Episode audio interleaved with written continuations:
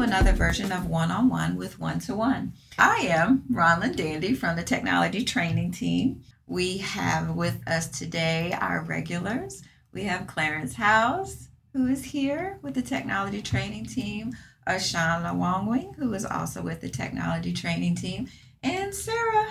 Yeah. All right, welcome to another episode, everybody. Today, Clarence is going to talk to us about something really exciting that's going to be happening in Prince George's County and actually throughout the state. Clarence? Yeah. This episode features uh, Michelle Contee and Chris Assing. They're both instructional specialists here at T3, and they're leading digital learning day initiatives for PGCPS. So we're going to talk about that.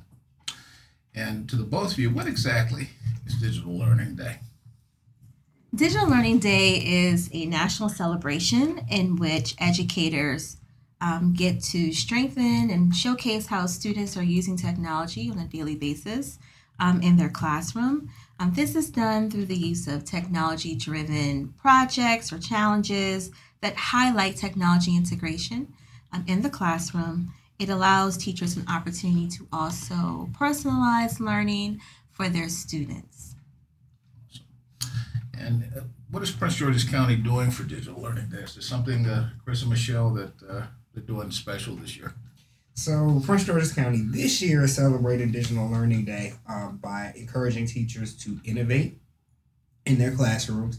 Um, we want teachers to inspire incredible creativity in their students and deepen student learning, making learning more student centered rather than um, just the typical paper, pencil things that we may have done in our own education or over the years.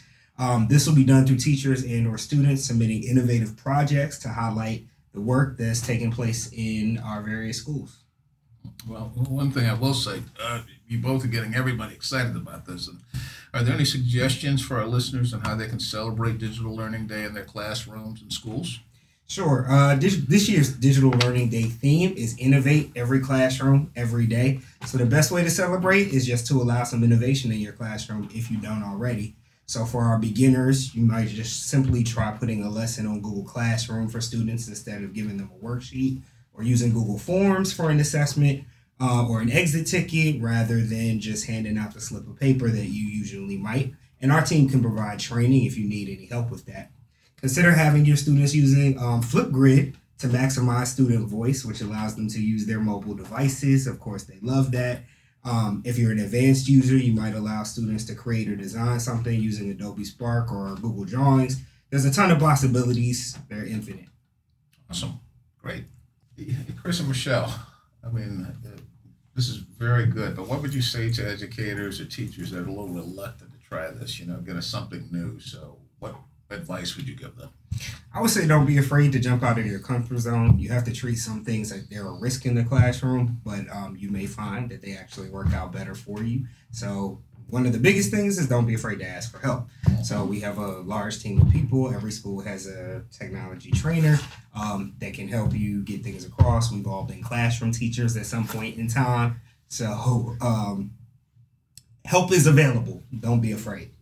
Also, check out our Digital Learning Day website by visiting the T3 website, and there's a link that has Digital Learning Day information and ideas for submission.